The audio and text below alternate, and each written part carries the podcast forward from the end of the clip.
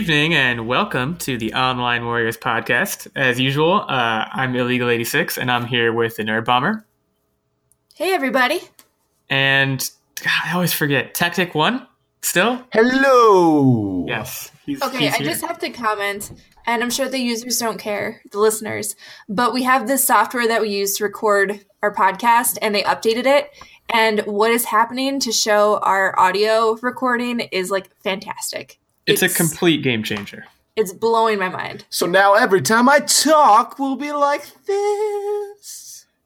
It's pretty But exciting. really. We're, as opposed to like really basic block line kind of things, we're seeing like actual waveforms. So we're seeing how our voices are captured in a more distinct and definitive way, uh, which probably means we're going to say more distinct and definitive stuff. So you've chosen the right episode to listen to. Mm-hmm. Mm-hmm. We've got a It's lot going to be to fantastic. we- yeah, it's going to be great. We got a lot to talk to you about today. Uh, the usual kind of just smorgasbord of stuff that you might have wanted to hear us say some things about, or you might have not known about at all, but you're going to learn about now. So uh, let's get right into it with our bi-weekly round table roundup. What have you guys been up to? Uh, I guess I will start. So, um, one of the big things that I've been getting back into the past week was reading. Um, I've been a regular at the library and I've busted through several books. But the thing I really wanted to talk about was I started reading J.K. Rowling's adult book, The Casual Vacancy, finally. I know it's been out for a while and I was super behind the times. And I'm really disappointed because I don't like it. I like really can't get into it. So I have this book. I got it, I believe, at like a used book sale for like a dollar or something. Total kind of blind, like, ah, it's J.K. Rowling, I'll just buy it kind of purchase. And I've been scared to read it for that exact reason. It's just, it's very dry.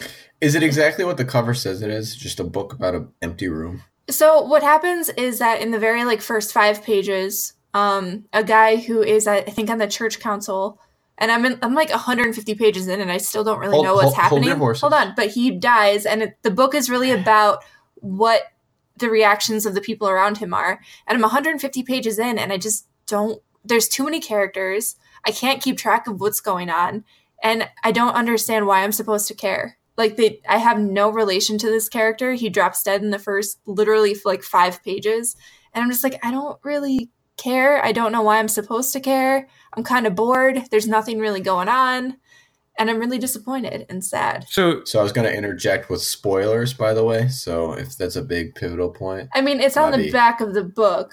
Oh, the okay. whole the whole point of a casual vacancy is when um, there's basically a vacancy in office, whether it's because of a death or someone like abdicates, and it's the like period of time when that position of office is not filled. So his So position like is know going in. his position is in a church Sure, no. group. That's what it seems to be. Maybe that's why you Um, can relate to it. That's why I would Uh, be able to I- relate to it. I honestly I don't know. I can't tell if it's a church group or if it's a community group that they keep calling the church council and I'm just I don't know. It's confusing and dull and I don't really care. I think it's one of the big things that's keeping me from getting into it is like it's supposed to be about everyday life and I feel like everyday life in England is not quite the same as everyday life here. Like I don't know There's- maybe other communities are different, but like I don't actively know everybody in my neighborhood. I don't actively gossip with people in my neighborhood. Like we're not all a bunch of old cronies talking about the church council. So I'm just like I don't care. Yeah, it's all like small townies drinking tea. Eh, well, s- small townies are like people living in an abbey because there's a lot of abbeys in England, like like downtown Abbey. like they just sit around and drink tea and talk about Downton Abbey. downtown Abbey. I, I I prefer to think of it as the downtown of the English world. Uh, also, my mother watches Downtown Abbey, and she gets upset whenever I call it Downtown Abbey. Shout out to my mom. Hope you're still watching Downtown Abbey. But I, I- I just I don't. I was going to ask you. That's going to be my next question. Is like, is this like a really Britishy thing? Because I don't mean to be xenophobic, but Britishy I mean, stuff so far- man. Ah, It definitely feels really Britishy. Like the you can tell the verbiage, and I mean, I don't know. It just feels Harry Potter. You could tell was happening over in England Across the pond. Europe. Yeah, but at least that I cared about. And here it's just like dull, everyday English life. Well, plus Harry Potter being as fiction as it was, it wasn't that it was specific to England or specific to America. It was specific to Hogwarts.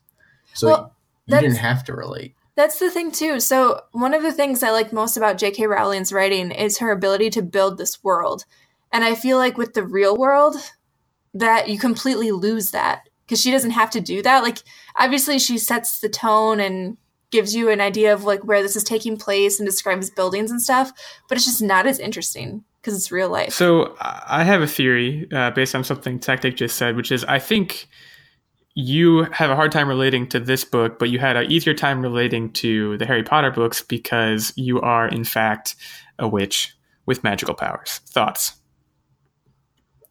I cannot confirm nor deny because the Ministry of Magic will be all over my ass. Um, But hint, hint, wink, wink, nudge, nudge. interesting. Yeah, but we all know you're Hufflepuff. So the lesson to be learned here is that if you live in England and you want to be an author, don't write about regular stuff, or else no American people will read your book. Well, like Bridget Jones's the Bridget Jones's diary was pretty interesting. Like, I don't know, maybe it was just because it was a quick chick flick type read, but I thought that was pretty interesting, and that was just about normal everyday British life. And I don't want to offend or any any like British listeners we might have, but it's boring. So, have you ever seen? So, okay, the American Office, The Office, that show, the U.S. version is like, it's like the millennial version of like Seinfeld or MASH. Like, it's like a huge thing for us. Like, I don't know how many people I've talked to who've seen every episode a hundred times because it's on Netflix. And it's just that easy thing where you can sit down and watch it, even though you've seen it a hundred times and you don't want to pick anything else to watch. And it's it's funny and it's great. So one time I sat down and I was like, I'm going to try the British version. Have you guys ever watched? It is like watching paint dry, except the paint is boring. I I think I tried to watch it once, and the first episode was just really disappointing. So I stopped, and then I start, went back to like the U.S. version of The Office. It seems more British comedy seems more slapsticky. No, No, it's, not but, at all. But wait, let me finish. Let me finish. That's let in- me finish. It's an an inaccurate statement. you have to let me finish. It se- it seems more slapsticky, but in a subtle way, and and I, and I can't really put a finger. it is on so dry. So I would call it's It's dry, dry. sarcastic. Like you can't even tell that they're being funny. Like they do it very deadpan. It's very dry. It a lot of it's very dark too. Agreed. I, like it is not my first ex- like I've had some good experiences with British television, very limited ones. Uh, shout out to Lovesick, which I know you've also watched. Actually, both of you have watched it, right? See, I found that to be a really enjoyable And, British and it, comedy. yeah, it's great. like I jive with that It's- humor. it's- So Sorry, watch, go ahead. Watch the IT crowd, and you'll see exactly what I'm talking about. It's weird. It's weird humor. It's like you're like you're like ha ha ha. like I said, I wouldn't call it slapstick though. I think it's more like uncomfortable, dry humor. Maybe maybe that's a better term. because. I, I think even like Lovesick is great, but I think it still had the humor still has a lot of that dryness in it. It's just a little bit more geared towards, I think, a younger crowd. Um, like that's a very hip kind of millennialish show that hasn't had the time to age like The Office did, where The Office was back before even the American Office. That was probably 2000 or something, and it just like I said, it's I, I think I got through like two episodes. You said you only got through one, but like it does not get any better it seems like. It's similar like the first even the first the plot of the first episode is similar to the plot of an early episode in the american office. It is just so much it's so much worse to me. It's so much different in terms of its use of humor and the kind of humor it tries to put out. So i don't know maybe the casual is he's like that i have no idea never read it. Well, if you do want so to kind of get rid of the nasty feeling in my mouth, like I have not finished this book and I can't tell. Like I'm in between whether or not I just want to like put it down and call it a day or like stick it out and finish reading it. But I did read Mindy Kaling's first book. Um or I forgot what it's called actually. It's like Are They Hanging Out Without Me and Other Worries or Concerns or something like that and I found it to be really funny. So that kind of put me back on a good reading track. So, Mindy Kaling, yeah, she's she's in the American Office. I never watched the Mindy Project. Did you guys ever? It's fantastic. We binge watched the Mindy Project. Uh, I want to say like six months ago. We saw it on Hulu, and we just ran through the entire series. And so, if you can get over her the persona that she puts on in the show, and her voice, I know a lot of people can't stand her voice. Mindy Kaling is my spirit animal. Like her real life person is amazing. She seems pretty cool. I would be her best. I so yeah, I I don't I don't necessarily share the dislike of her voice, but I can understand why people would feel that way. I've never watched the Mindy Project. I love her on The Office though. She's one of my favorite characters on The Office, hands down. Um, sounds like you've been knee deep in the in the reads. Yes, I have. I'll stop monopolizing. What are you doing? Wednesday? Yeah, I, I wanted to make a public statement, public apology that I called it the Roundtable Roundup incorrectly at the top of this episode. So uh, if you want to unfollow, if you want to stop listening because of this mistake, uh, we're sad to see you go, but I understand. I accept the consequences of my actions. What a new. Now, if you're going to choose to still listen, in spite of that egregious blunder, let's take it over to Tactic One. What do you got?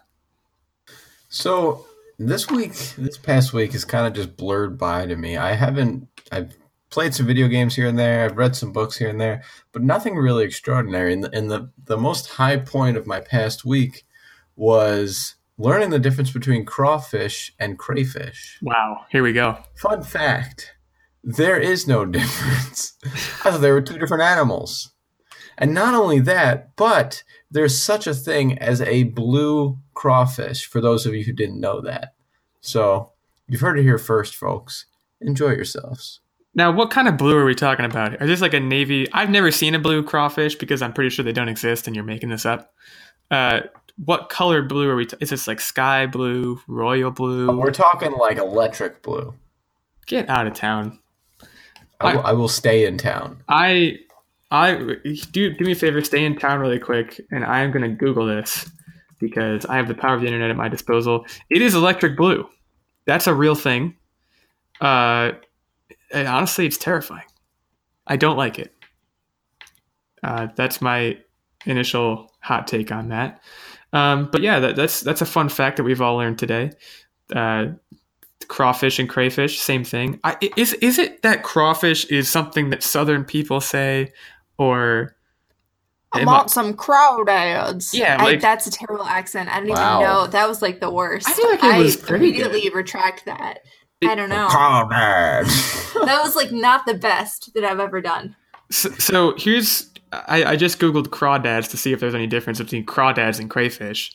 They're the same. and It's- crawfish. Let, let me yeah, let me run through all the names that these things can have. Uh, crayfish, also known as crawfish, crawdads, freshwater lobsters, mountain lobsters, mud bugs, or yabbies. What's a yabby, guys? Who has ever called it that? Going down to like New Orleans and being like, "Hey man, I want some yabbies." They'd probably look at you like you're insane. So uh, I'm I'm looking at, and I, I wish we had like screen sharing so I could show all the listeners this.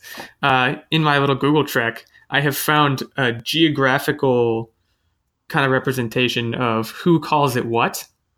Um, and basically, Who calls them yabby? uh, so okay, this is, I should say I, I know that's what the question we all want answered, but there's only there are only four options given for this survey apparently: crayfish, crawfish, and crawdad. And then there's another option that says I have no word for this critter, but I mean, at the very least, you got to have yabby. Um, and for the record, the question that's asked is, what do you call the miniature lobster that one finds in lakes and streams? Uh, so it looks just to kind of walk you through the, the bullet points here. Uh, most of the people that call it a crayfish are people who grew up or, or who live in the northeastern United States, so Maine, pretty much down to Pennsylvania, uh, with some exceptions. For example, it looks like oh boy, my geography's bad. I think that's New Jersey. That Joyzy. yeah, I think Jersey. It's either Jersey or Delaware. I always mix those two up. Uh, one of them is very red, which means they call them crawfish. But there's also the Michigan, Wisconsin, uh, up in that area also calls them crayfish. Then, as you get down to the south, you have more people calling them crawfish. Um, with an uh, like a very dark red in like the Louisiana area. Which I mean, obviously they call them crawfish down there. They probably call everything crawfish down there. It's Louisiana. It's the bayou. And then in the middle, like the Midwest, you got Kansas, Oklahoma, Missouri, that area. They call them crawdads. And then also crawdads. Yeah. And Wait, who doesn't have a word for this creature? So that the color for that one is yellow, and I don't see any yellow anywhere, which makes sense because you have to have some word for it. Um, it's just that just was I guess the the I fourth option in case you didn't know any English. I don't know. Um, but they, if, interestingly enough, they also call them crawdads in Oregon and Northern California, which is interesting to me. But anyways, uh, linguistics. Is this linguistics? I don't really know what linguistics is. I think it is. Semantics. Maybe. Um, I knew some people who majored in linguistics, but clearly I never asked them any questions because I don't know what their major is. But uh, you, should, I've taken quizzes like this before. It's actually very interesting. Have you guys ever done that with the like, oh, what do you call it when it rains and it's sunny out? I think I've taken like the soda and pop quiz. I just call it soda pop. Throws a wrench in everything. That's like, but that's a legitimate thing. There's a huge part of the country that that does that. It's wrong, but Don't you lie to me. Um, the people who really throw me off are the people who call everything a Coke. Coke. Yeah. That just like no, a Coke is even if you're calling like Pepsi Coke, a Coke is a dark pop soda.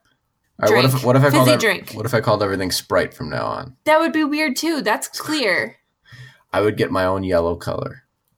Mountain Dew. So, have you heard the one? The one that I mentioned was, what do you call it? First of all, I'll ask you guys the question: What do you call it when it's sunny out but it's raining? Um, a sun shower. Tactic? That's what I thought it was called. Is there another name for it? Yeah, and you know what? Let me let me Google this one quick because it is so uh, interesting. Because one of the answers is just absolutely insane. Uh, dang, why can't I find it? Oh, here we go. There's two. There's two major terms. Actually, no, I should say this is one of the ones that. Okay, the question is, what do you call it when rain falls with the sun is shining? There is a huge part of the country that says I have no term or expression for this. Just like like I said before with crawfish and crayfish, uh, there are pockets of the Northeast that call it a sun shower, which is what we all call it. And then there are parts of the South that say the devil is beating his wife. okay. So I mean, I don't want to make fun of any of our listeners, but that is a very intricate saying for that weather phenomenon. I mean, that's just crazy, right? Like we should Yeah, I can't believe the devil's married. right. I, I mean, we should probably. I, I want to move on, so we should probably set aside an episode where, uh, like, I the linguistics episode. yeah, like, like, like not necessarily a whole episode, but a longer segment where I can go through all of these maps and ask you guys these questions, see what you say, and then give the crazy answers like the devil is beating his wife. Like who? I don't. It's it's it's great. I'm gonna start saying it, but who came up with that? It's wild. I have no idea. Um, so we, we learned something today. Crawfish, crayfish, same thing. Um, what I have learned in the past two weeks is that uh, one, Black Panther is great. Uh, I did finally see it. I guess I was a little late to that party. Uh, I also watched the Oscars, which we're going to talk about here in a little bit. And I've been really grinding it out on Destiny 2, which I know I'm kind of late to that party, but um, it's a pretty satisfying grind. Thoughts? Feelings? Do you like it? I oh, so it's kind of a love hate relationship. And so when I played Destiny One, I was frankly at a time in my life where I didn't have as much time for video games as I do right now. So I think like de- the the prevailing uh, sentiment is that Destiny One is a far better game than Destiny Two, and with that, I absolutely agree. Um, there are some things that Bungie did with Destiny Two that just baffle me and baffle everyone else who's played both games. It's like, why would you make that change? What is your goal? There, I mean, there's there's obvious things like the commercialization and like they switched to loot boxes and all this stuff to try and get you to spend more money, which you would expect. But then there's also other changes that they made that are just gameplay changes that just it really confused me. And that's another thing that would take uh, longer than we have to to talk about in detail. But at the same time, like I said, it's a love hate relationship because there are parts of it that are so bad, but it's still a very a very tight and a very fun shooter. And there's a grind that you that you hit where you're at the upper level of what the game how far you can progress in the game but there's a systematic way to kind of keep going about it keep doing missions and keep doing these things to level up your character further and there are certain things they do that are good to make you want to keep playing um, i will so, are you playing this alone or are you playing this with friends? I know we have a specific friend that is very into Destiny. So, are you playing it with him or are you kind of doing it solo? I'm mostly doing it solo, uh, but I have played with him a few times. Um, it's a lot. It's a lot more fun when you're playing with somebody. I will say that. And there are also certain aspects of the game, certain missions you have to go on that you can't even do it alone. I mean, you technically you can, but it is so difficult. I, I will say he could probably do it alone because he's a much better player than I am. But um, it's the kind of game that it, it is meant to you're meant to have a quote unquote fire team and you're meant to do raids and strikes together and stuff. Um, i tend to play it like weird hours and all it, also not for very long where that's not a, the most practical thing. Um, I, i'm thinking about switching games soon. I have quite a bit of a backlog. I have battlefront 2 still in the plastic which i know that game has been super maligned for various reasons most of which i understand but i at least want to give it its due shake and then i also just got dishonored 2 for ten dollars uh, out of a Redbox, which soapbox moment. I need to beat that still. It, Redbox is great yeah. because they will sell games at certain. Can I just? Yeah, go ahead. I'm going to take um, responsibility here that I am the person who told you that Redbox sells video games. You have changed my life. Back when Doom was on sale for like something ridiculous, like five dollars. I got Doom because you were like, "Oh, I'm waiting for it to go on sale," and I was like, "Yo, Redbox has it for five bucks." Yeah, I got Doom for five dollars. Uh, which Doom is like, if you haven't played Doom, it's also a, it's really stupid. It's like it's, it's such a stupid game, but it's a fun shooter. It's like it's the kind of thing where like, if your brain's itching and you want to shoot some aliens for a couple hours or an hour, like it's so great for that. Uh, so I would recommend it if you're kind of into that sort of thing. But yeah, Redbox sells games for like I got Dishonored 2 for $10, I got Doom for $5. I also got the uh, Uncharted 4, which Uncharted is like one of my favorite franchises ever. I got that for like 30 bucks. Um, I would strongly recommend if you're ever at a Redbox and you're wondering what they have for sale, check it out because you might be surprised um, the discounts they have that are better than like getting it used from GameStop or anything. And it comes in a Redbox case, which is also kind of, I don't know, interesting. I guess. Um, but that kind of that kind of rounds out our "What Are You Doing Wednesday," and we can move into the round table roundup. And uh, like I mentioned before, we'll we'll start off talking about the Oscars, that thing every year that you probably don't watch, but you hear things about and maybe watch some speeches online afterwards. I mean, it's like three and a half hours. Like it's so long. I see the like Hulu has the Oscars and you can go back and watch it, but it's so long. Like uh, if you're not going to an Oscar viewing party or like you didn't set aside that time already, I have a very difficult time catching up. Like I just read an article and I get what I need to know. Right. So I mean, I, the other thing that's like again to stand on a soapbox.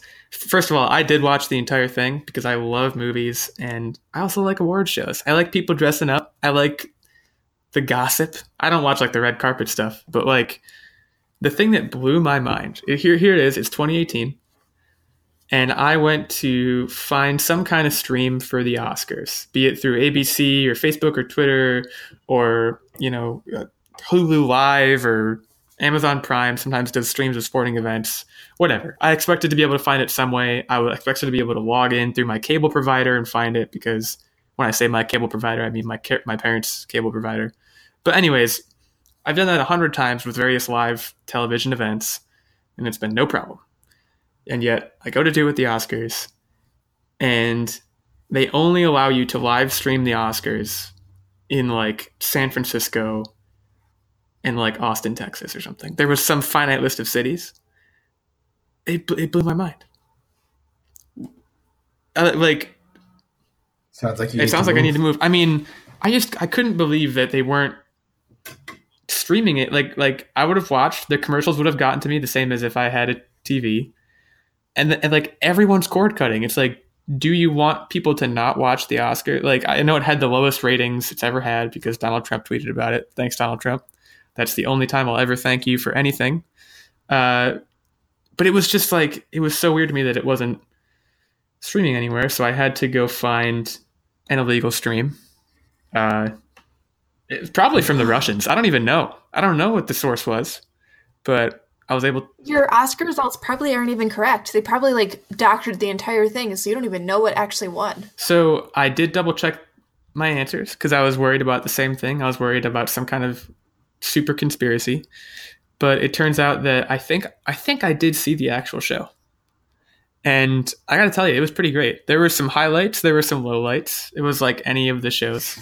Um, for those that don't know, The Shape of Water won, uh, I think, the most awards on the night and like the most important award, Best Picture. It also won Best Directing, and I think it won. oh, it won Best Score, and then it won, I think, one other, one or two others. Um, so that was. If you don't know what The Shape of Water is, by the, the way, fish I can give you a movie. Yeah. I'll get this the summary of it is I'm a man fish, let's eat eggs and have sex. That. And that's the whole So have you guys seen? Honestly, I have not seen it yet, but if some manfish came to me with that proposition, I would have to at least stop and consider. Like, you know, eggs sound like a good time. hard boiled. Eggs aren't good. Sunny side up with a little bit of toast, a little bit No, of bacon. scrambled. Nope. Hard boiled. That's how he likes them. I'm a I'm a scrambled man. Uh, I did see Shape of Water. There are no scrambled eggs in any of the movie. He eats them all hard boiled. Um, Did you like it? I've heard very mixed things. Like I've heard it's a really good movie technically, but it's also very bizarre. okay, well, I I will say the bizarreness of it did not turn me off. Uh, it is primarily two things. It is a stunning artistic achievement and a stunning technical achievement. Um, with like it, it deserves the awards that it got. What I will say is that the story itself, not altogether that original. It's it's at its core a pretty typical Beauty and the Beast kind of story.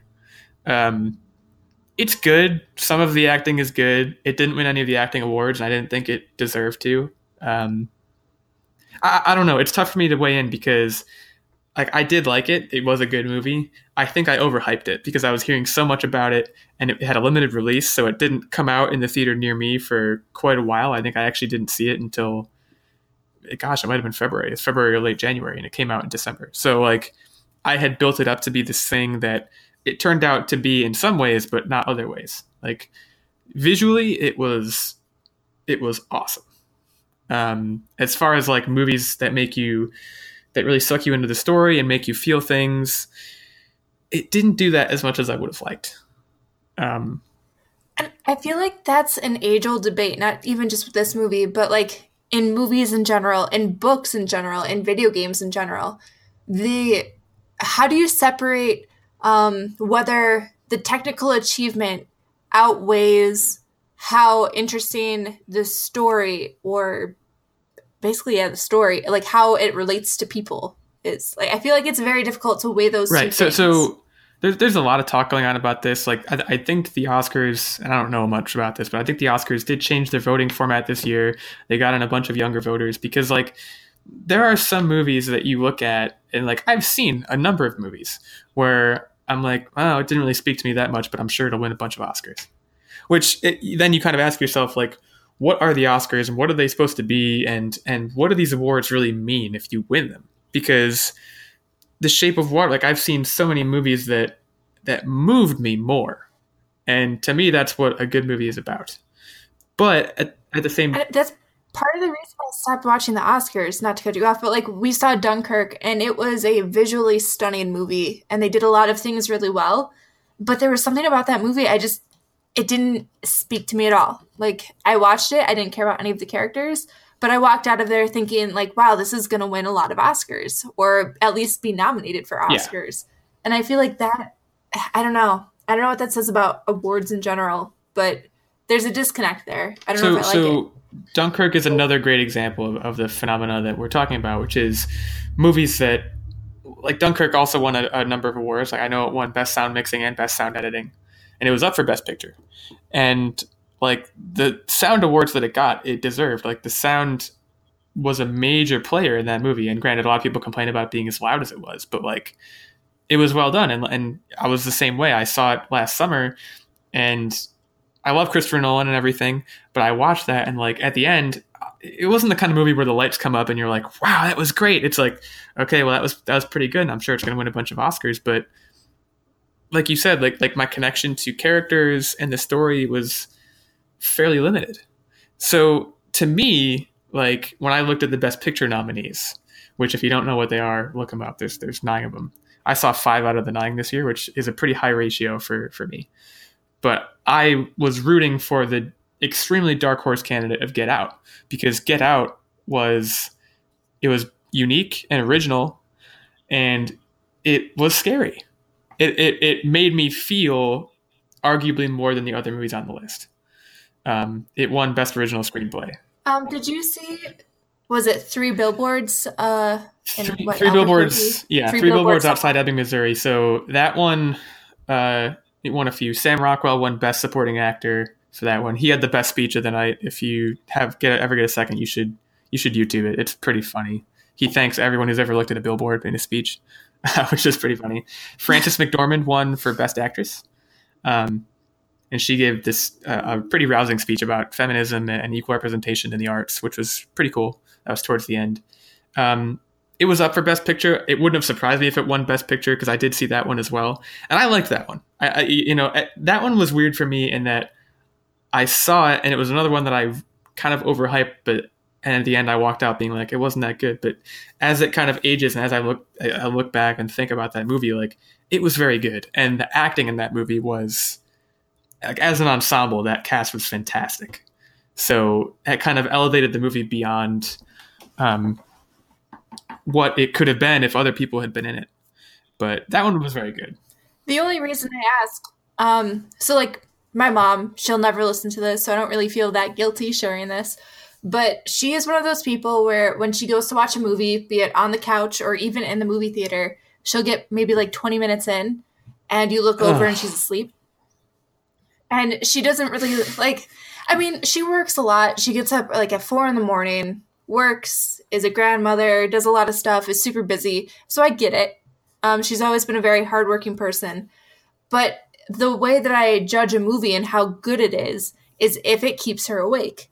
And it's become like a, a, gold standard now. Like if it keeps my mom awake, I know it's a winner. And I'll at least be entertained for the entire movie. And I guess my parents went to see it and she called me like the day after and was like, You need to go see this movie. It's really good.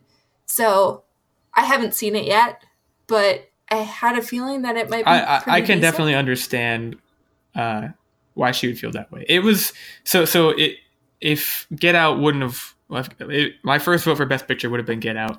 My second vote probably would have been Three Billboards. Again, based on what I saw, although Lady Bird was also up there. If you didn't see Lady Bird, that was also fantastic. Um, Three Billboards was like there were some really cool scenes in it. it, it it's a it's a very character driven movie and it takes place in a small town.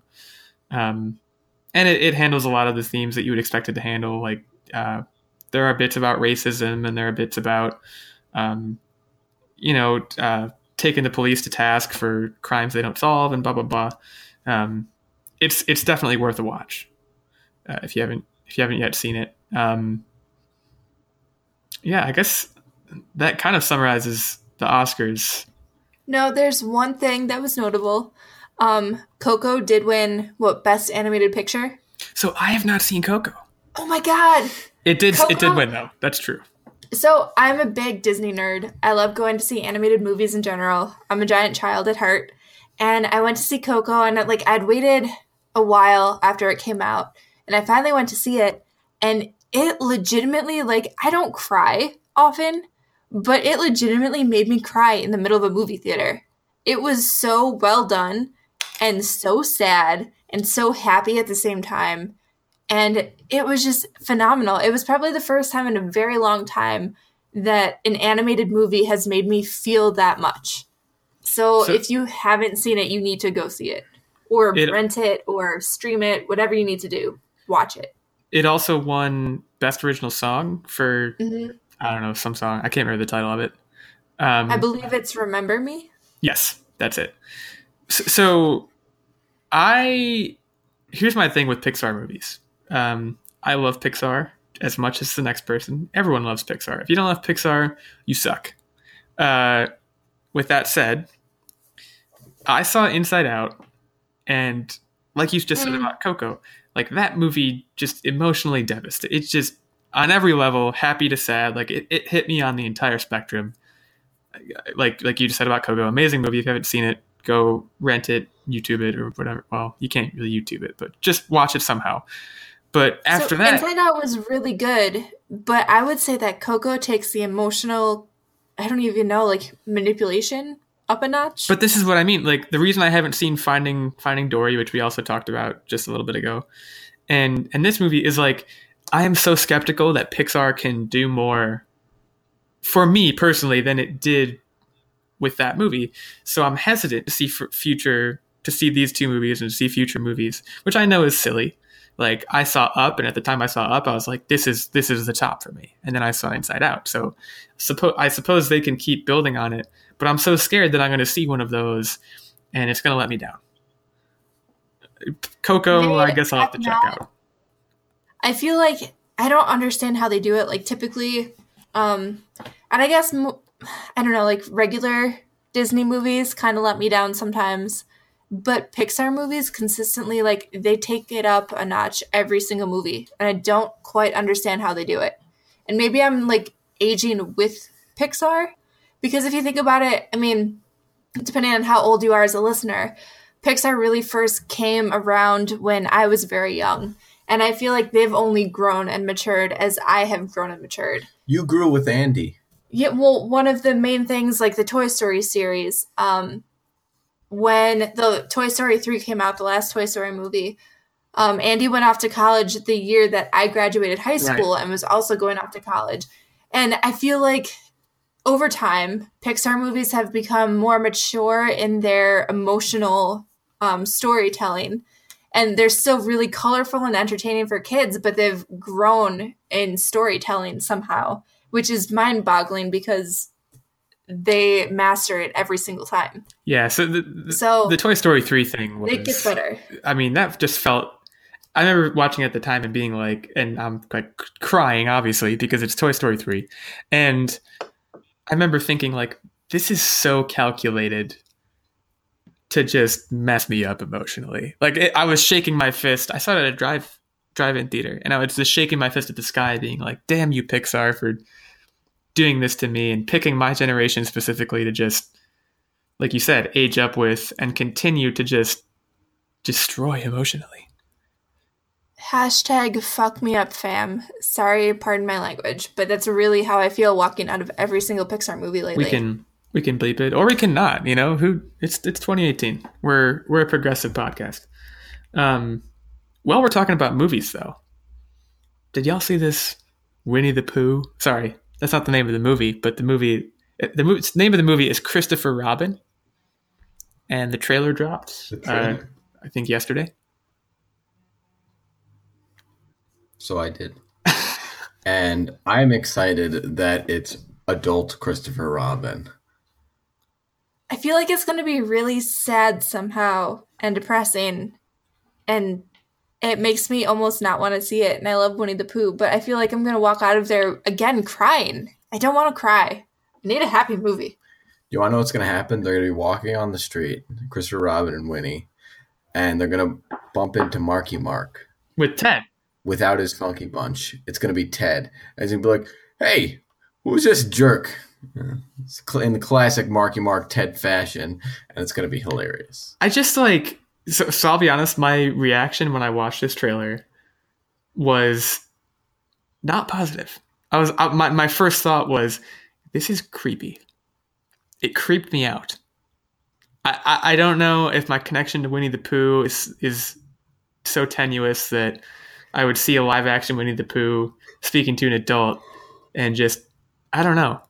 My mind didn't go to the right places. Didn't go to the places the trailer wanted me to go but, but like the, the premise is supposed to be Christopher Robin is this he's an adult now and he's just like he he has a crappy job, I guess, and he's like all sad and he's like in a park, and then Winnie the Pooh just like sneaks up behind him.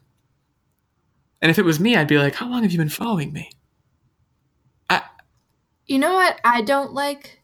So Winnie the Pooh for me, um, I don't know. I always envisioned him as the drawn cartoon character, like the illustrated character, and okay, they didn't do a terrible job making him like a real life Winnie the Pooh, but something's just off about it. well, I don't well, know. so to feel. you, okay, so, and granted, I'm not up on my Winnie the Pooh lore, but is the idea of Winnie the Pooh is he supposed to be a stuffed bear or is he a real bear? I always thought I he was thought a he was real a real bear. bear. So But the the- but the trailer, he's very clearly a stuffed bear.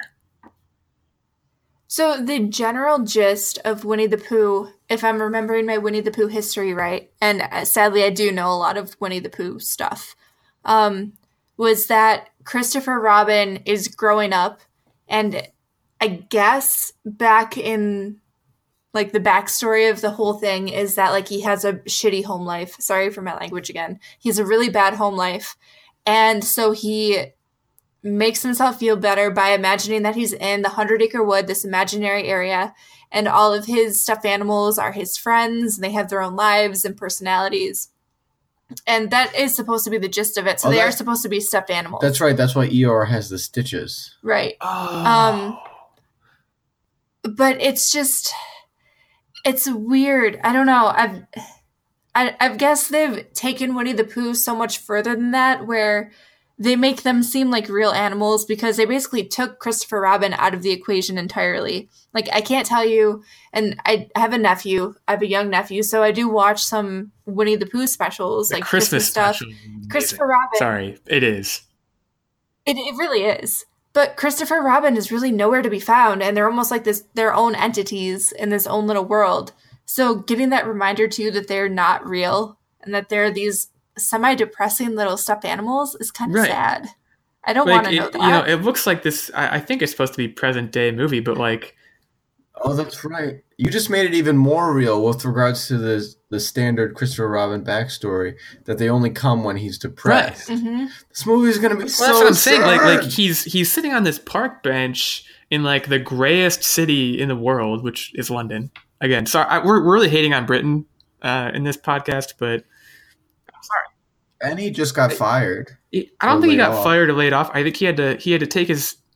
He was supposed to go on a trip with his family. This is all from the trailer. He's supposed to go on a trip with his family, but then his boss says, "If you go on that trip, you're fired." And then he's like, "Okay." And then he lets the family go on the trip without him, but he has to like stay behind and like part of the job and the reason he has to stay behind is to like fire a bunch of people. And like so uh, right away, it's sad. And then he's on this bench and he's depressed.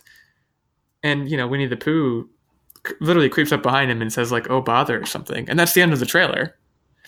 Oh, Christopher. Yeah. That's my, that's my that was Pooh. honestly that was that was not bad.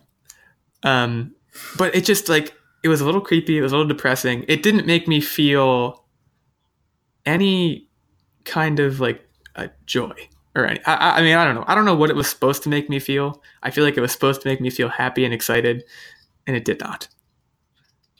This is going to be one of those movies where, at the core of the movie, it's going to be a very depressing and sad movie. And so, even if they play it off and there's some like fun, exciting adventure with Winnie the Pooh, you're ultimately going to walk out of the theater feeling really sad. I think you're and I don't, I don't like yeah, that. I, I think you're right. Look, Like to me, because like right after I watched the Winnie the Pooh trailer, I saw in the sidebar, I guess uh, the Mary Poppins trailer just came out, and I watched that. And granted, I've never seen the original Mary Poppins. I guess I guess I got away with that. I don't know. I've never seen it. Uh, I know like a spoonful of sugar like helps the medicine go down or whatever, but I've never seen I've never seen it. So even with that in mind, when I watched the trailer for that, I felt like a lot better because the ending is like, oh, she's Mary Poppins. She's like this fun character who's going to lift the spirits of people in Depression era London. Whereas Who was playing Mary? uh, Emily Blunt, John Krasinski's wife, also a great actress in her own right. I shouldn't I shouldn't describe her first as John Krasinski's wife. She's she's been in a bunch of stuff. Um, but I don't know. Like that one's got Lin Manuel Miranda as the chimney sweep guy, and like it just That's definitely going to be a feel good. yeah. Like I I think it has a similar setting of like a gray, rainy, depression era London, but the the idea is Mary Poppins is going to come in and like float in on her umbrella and make everybody happy, which sounds like more of what what we need right now than Winnie the Pooh coming in and being like, "Oh bother," like and just like being sad all the time. Is that really good for anybody, Winnie?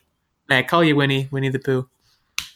Doesn't seem conducive to a fun movie. But hey, I mean, uh, if you haven't seen the trailer, go check it out. Maybe you'll you'll feel differently. Um, uh, what do you think? Do we have time for one more topic, or should we go into the wheel? I think we have time for one more quick one. Okay, so fun piece of news that I heard today. Uh, another thing that's happened recently in my life is I'm a I'm an Echo Dot owner now, um, which honestly is everything it's cracked up to be. You can turn the lights on, you can turn the lights off. I play Jeopardy with Alexa every day. I ask her questions, like, I, and I just realized The weather is my favorite I just one. realized I'm saying Alexa a lot, and she might she might hear me. She's literally right here. She might say something if I keep saying her name. You'll learn. So the longer that you have an Echo, you'll learn not to use anything that remotely sounds like her name. I won't see it. I won't even say it. Anything that sounds like her name, you don't even want to come close to because she'll start listening. And then she'll be like, I don't have an answer for that. Or I'm not sure I understand that. And then you just feel bad. See, mine just when it doesn't understand, it just like kind of beeps at me, and I'm like, okay, fair enough. But but so so I, I forgot. You guys have one? Yes. Mhm. So uh, I read a piece of news today that might chill your blood a little bit. Uh, apparently, they've got this. As of recently, uh, there's apparently some problem, some some bug in the matrix or something, where she'll just start laughing at you, Un- to- totally unprompted. It's not like like I guess sometimes it happens when when you tell her to turn off the lights, but other times it's just like you'll just be like sitting there like I don't know living your life, and then she'll just start laughing at you. I watched the Twitter video. Someone had posted on Twitter of basically they took a video of Yeah. it happening because it was just laughing out of the blue. And I'll be honest, if I was home by myself and I didn't know the backstory, I didn't know that this was a thing that was a common Call the cops. And I heard that laugh, I would seriously, I'd be calling 911 and being like, there is a small child in my house and I'm going to get axe murdered. So you better come help me out. by a small child. It You know what? Kids are mature. Kid, I mean, I wouldn't if a be kid has an axe, there's a, more of a chance something good, something bad's going to happen than something good's going to happen. So, like, you still don't want a small kid with an axe in your house. But it's creepy. It- yeah, you should watch this Twitter video. It's four seconds long. It does not have a huge time commitment. It's literally just Alexa just creepy laughing. Ha ha ha ha. Yeah. That uh, just ugh. That was it. That was Yeah. that was her. That was Alexa. She so, so Amazon says they're planning on fixing it because apparently, like the, uh, one of the reasons this whole thing started is apparently you can tell her to laugh. You can just be like, I'm not going to say the name because I'm afraid you're going to do it, but I have to be like, hey, laugh, and she'll do it. Whereas now they're changing it to, hey, can you laugh? Which apparently the I mean, Amazon says it's going to have less false positives and it's going to hopefully eliminate the issue. But uh, in the meantime, it's creepy. The AIs are taking over, and we're all screwed. That's kind of That's yeah. That's where I want to leave that that news item and transition us into the mystical wheel. Go ahead.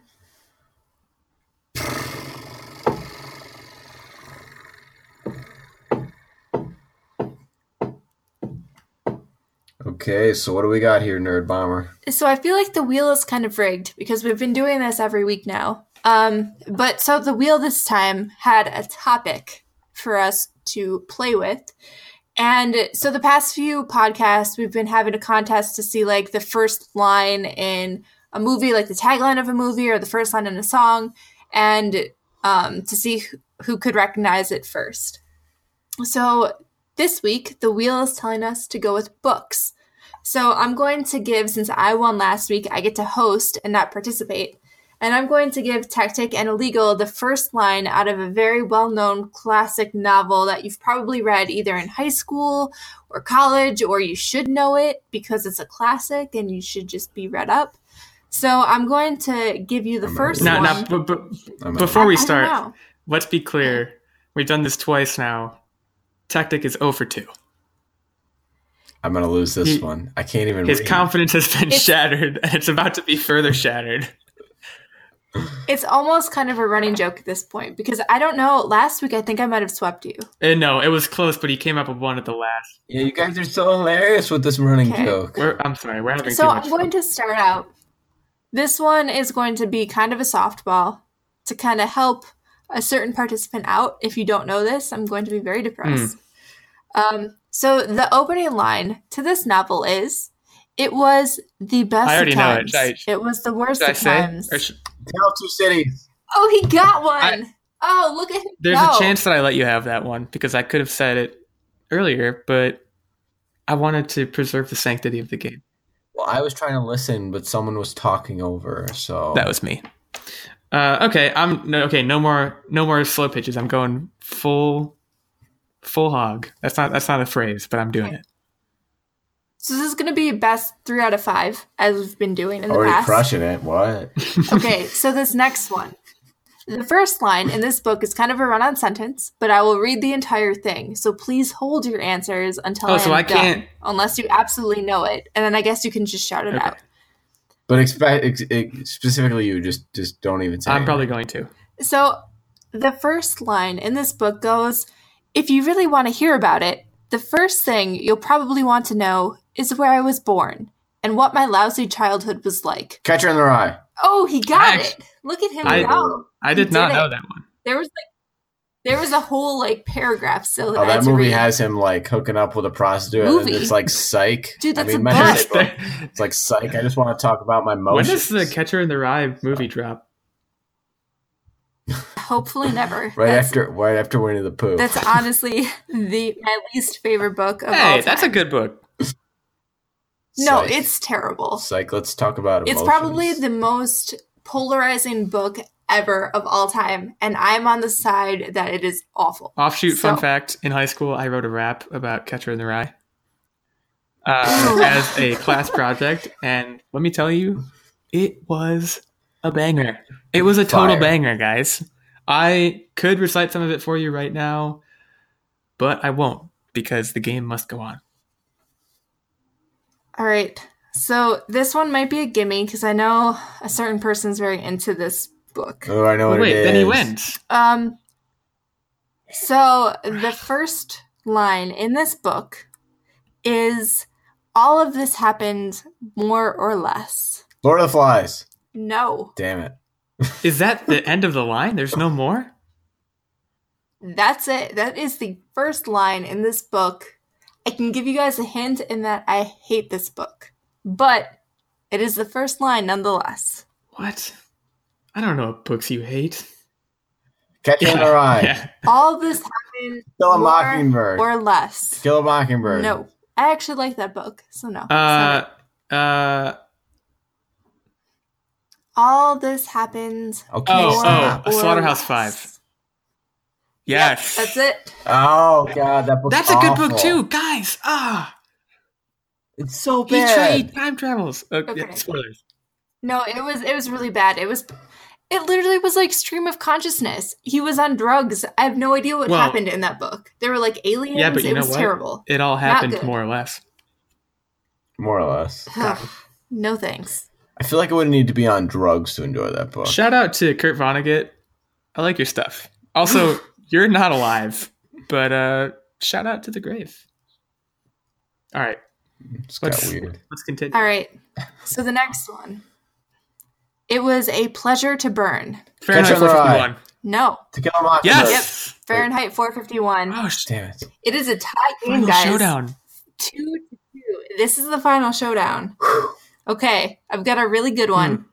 I know everybody has read this book. Mm, So it's just whether or not you can pull that out of your subconscious. or ass. Yeah. Ready? Are you guys Yeah. ready? In Lord my- of the Flies. No. It is not Lord of the Flies. In my younger and more vulnerable years, my father gave me some Mulan. advice. what the? Okay, you have to keep going. I don't. In my younger and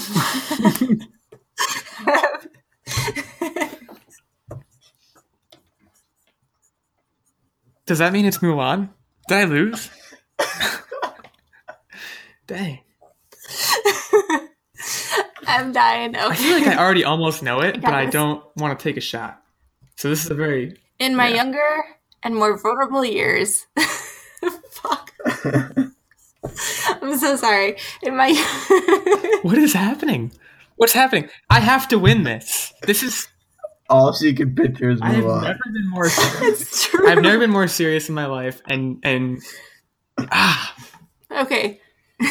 In my younger and more vulnerable years, my father gave me some advice that I've been turning over in my mind ever since.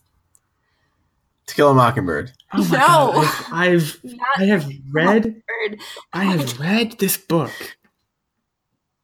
Ah, Do I have to try to squeak this out one more time? no, I, I. It's not gonna help. I, I. In my younger and more vulnerable years, my father gave me some advice that I've been turning over in my mind ever since. Fahrenheit 452. No! Do you read? I can't believe I No. don't. I'm, I'm ashamed. This is the first one that I'm ashamed that I don't know it. Oh my goodness. Can you use it in a sentence? Okay, can I give you the I author? mean, that or is that cheating since it's the last? it's not final cheating, but I feel like that's probably gonna make it too easy. Can we pass and go to another one? Well, And you just give it? okay, that is by F. Scott Great Fitzgerald. Gatsby. Okay. I don't know if that counts. Does I that feel make like you it win? counts. I feel like it has to count. That was a pass. You gave you It gave pass. you Let's gave both of another us the same information, and I utilized it, whereas Tactic did not. I, we can do it. I didn't know we, we- were guessing at that point. I thought We can do another one. it It's fine. It's fine. I'll get. I'll We get that. do one. another It's fine. Okay, I have to find one that's like fair that you would both know because I only had five really planned out. So just give me five seconds to find a good one. Um, You're going down. You're going down. Okay, here's a good one. It is a truth universally acknowledged that a single man in possession of a good fortune must be in want of a wife. No, The Great Gatsby. no. Uh, No, Pride and Prejudice. Pride and Prejudice. Yes. Pride and Prejudice. Illegal totally wins this one. I knew Come that. back. I actually knew that. We watched that. Come back together. to victory, and uh, Tactic's still winless. We did it. We did it, people. Pretty sure that last one was Lord of the Flies, though. So Uh, If you haven't read Pride and Prejudice, I will. So I my guilty pleasure. This episode, I feel like it's come out that I've been a very big reader in my life, And and my guilty pleasure is Jane Austen. I actually have this nice, like, gold spun edition of all Jane Austen books in this really nice volume, and Jane Austen is my guilty pleasure. I'm Jane pretty, Austen book club, not so much, but Jane Austen is really good. I'm pretty sure you guys all realize that I can't read at this point. hey, you got the first 2 That is Um, true. That was probably the closest you've ever I think come. it was. So, so for next week, Tactic, what what quiz can I give that you'll have a fighting chance at? Give it to me straight. Who am I challenging? It would be me. Sugar honey iced tea. Don't spell that out, people. Um, Maybe Disney movies. Mulan. Just just every question, the answer is Mulan. Mulan. I think I'm just going to give a book quiz where every answer is either The Lord of the Flies or Catcher in the Rye. So I have to, I have to really, I have to ask a question. That like giggle, giggle fit that I had, where I was like incapacitated for about a minute. Do I cut that out of this podcast? Whew. Oh wait, you're gonna. Oh, so we're, we're on cut out port now. Huh?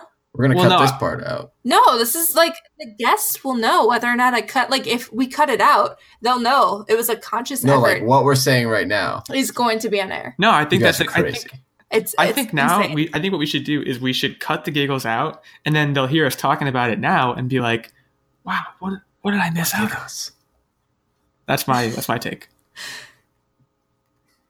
That that could work. Whatever makes you meet little folks. That is an interesting expression. And that's where we will leave it for this evening. Uh, from the Online Warriors podcast, I'm Illegal 86, joined by Nerd Bomber and Tactic One, wishing you a good night. Good night. Adios.